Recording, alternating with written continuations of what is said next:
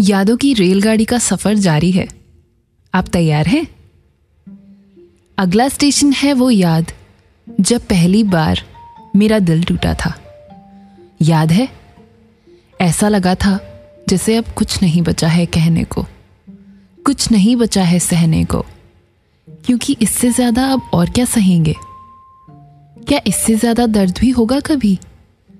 अब किसके लिए जिएँगे? कौन है? जो मुझे संभालेगा। ये दर्द तो खत्म ही नहीं होगा। अब कैसे दिन निकलेंगे?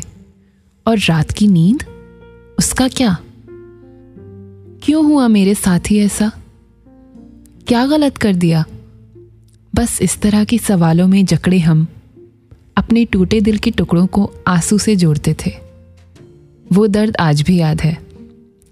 वो सवाल अब जवाब बन चुके हैं। और उसके बाद ये दिल कभी नहीं टूटा।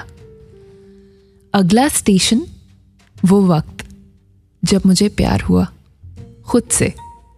जब पहचाना अपने आप को और अपनी अहमियत को, तब समझ आया कि मुझे सिर्फ़ मैं संभाल सकती हूँ। क्योंकि मुझे मुझसे ज़्यादा और कौन समझेगा कि अपनी बातें मैं अपने आप से भी कह सकती हूँ, कि अपनी क्रिटिक मैं खुद बन सकती हूँ।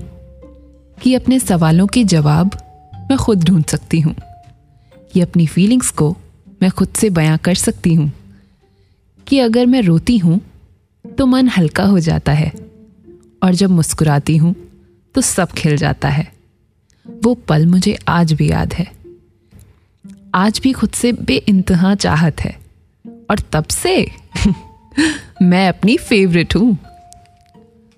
अगर आपको भी अपने टूटे दिल और अपनी सेल्फ वर्थ के रियलाइजेशन की याद की कुछ याद आई तो आपका शुक्रिया। अगली बार फिर मुलाकात होगी। तब तक के लिए स्टे तरुणिफाइड